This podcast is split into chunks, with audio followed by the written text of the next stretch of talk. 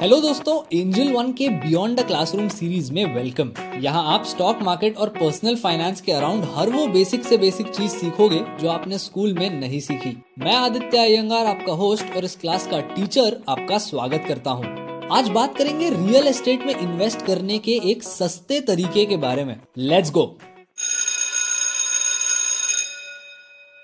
आज के जमाने में ना एक नया डर आ गया है। मुंबई, दिल्ली और बैंगलोर में घर के प्राइसेस देख के जो महसूस होता है ना, वो वाला डर।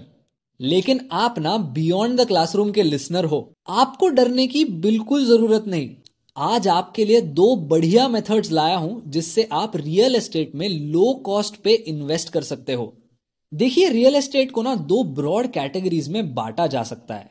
पब्लिक रियल एस्टेट और private real estate This classification is not on the basis of government ownership, but is on the basis of how these investments are structured. और इस क्लासिफिकेशन में और दो सब टाइप्स होते हैं इक्विटी और डेट के लिए।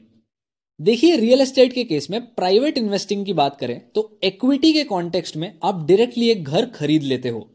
और डेट के कॉन्टेक्स्ट में आप किसी इंसान को लोन देते हो और उस पैसे से वो एक घर खरीदता है। दोनों केसेस में आप रियल एस्टेट एक्सपोजर इंक्रीज कर रहे हो, सिर्फ़ आपके इन्वेस्टमेंट का नेचर अलग है। लेकिन आपको समझ गया होगा कि प्राइवेट इन्वेस्टिंग बहुत महँगी होती है। घरों के भाव देखे हैं आज?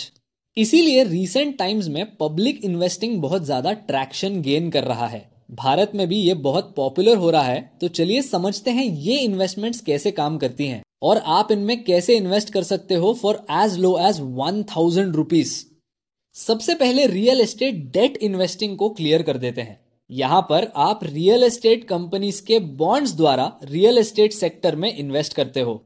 बेसिकली आप कंपनी को पैसे लोन पर दे रहे हैं और वो इन पैसों से रियल एस्टेट प्रोजेक्ट्स में इन्वेस्ट करते हैं। और जैसे ये प्रोजेक्ट सक्सेसफुल होते हैं, आपको पीरियोडिकली इंटरेस्ट मिलेगा। लेकिन फ़िलहाल रियल एस्टेट डेट जो है, वो भारत में इतना डेवलप्ड मार्केट नहीं है फॉर रिटेल इन्वेस्टर्स छोटी अमाउंट से इस सेक्टर में इन्वेस्ट करना थोड़ा मुश्किल है so let stick to the equity side of things अब हुआ ये कि अमेरिका में 1960s में एक कॉन्सेप्ट लाया गया था, जिसको रियल एस्टेट इन्वेस्टमेंट ट्रस्ट बोलते हैं। In short REIT in this concept a sponsor company raises money from investors and with this money it buys different kind of real estate and the primary goal for these companies is to earn rental income from these properties And once the company earns rent, after subtracting the costs, it pays a dividend to the investors. And this is where things get special.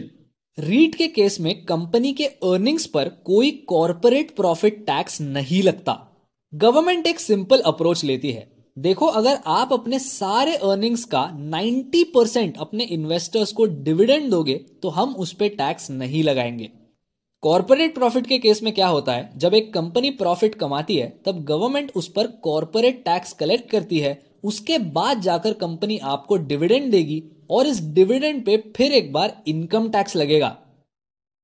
REIT के case में जो पहला corporate tax होता है, वो government नहीं लेती। तो देखते देखते रीट का कॉन्सेप्ट भारत में भी पॉपुलर हो गया और आज आप रीट में डायरेक्टली इन्वेस्ट कर सकते हो स्टॉक मार्केट से।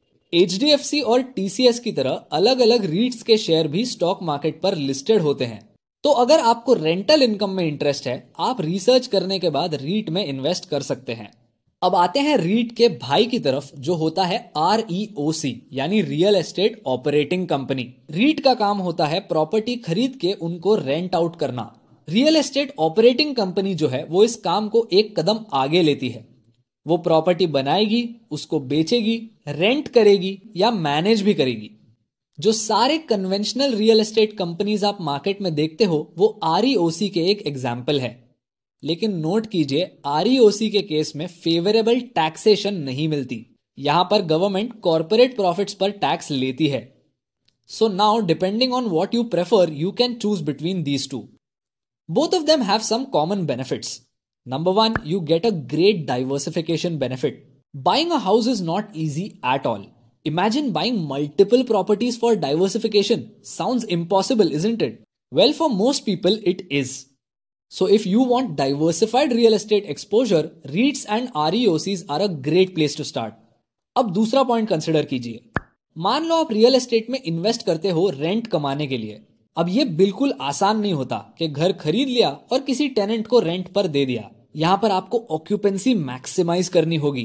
कॉस्ट को कम रखना पड़ेगा। प्रॉपर्टी को मेंटेन करना पड़ेगा। और ये सारी चीज़ें करने, एक तो आपका टाइम जाएगा और अगर आपके पास टाइम नहीं है तो आपको एक मैनेजमेंट सर्विस को हायर करना पड़ेगा। आर e और रीट के केस में मैनेजमेंट कॉस्ट कंपनी देखती है। And of course the biggest factor liquidity जब पैसे होते हैं ना, घर खरीदना बहुत आसान होता है। लेकिन जब उन पैसों की ज़रूरत पड़ती है और उसी घर को बेचने जाते हो, बहुत टाइम लगता है। क्योंकि देखिए, रियल एस्टेट एक यूनिक और इलिक्विड एसेट क्लास है। हर एक घर अलग होता है, हर एक बायर की मेंटालिटी अलग होती है, हर एक बंदे की रिक्वायरमेंट्स अलग होती है। इसलिए सही बायर ढूंढना बहुत मुश्किल हो जाता है। और अब घर जो है, वो कोई स्टॉक मार्केट का शेयर नहीं है कि हज़ार रुपए में खरीद सकते हैं या बेच सकते हैं। प्रॉपर्टीज़ का टिकट साइज़ हाई होने की वजह से ये इनलिक्विडिटी का प्रॉब्लम बढ़ जाता है। Now I hope that real estate के प्राइसेस को देखकर आपको इतना ज़्यादा डर भी नहीं लगेगा, क्योंकि आप इजीली पब्लिक इन्वेस्टिंग का फ़ायदा उठा सकते हैं। और ये देखो दोस्तों बेल बज गई है तो अभी के लिए क्लास डिसमिस करते हैं। मैं आपको मिलूँगा नेक्स्ट पीरियड में तो अपने फेवरेट पॉडकास्ट स्ट्रीमिंग प्लेटफॉर्म पर बिना भूले सब्सक्राइब करना। क्योंकि अगली क्लास में अटेंडेंस कंपलसरी है. See you next time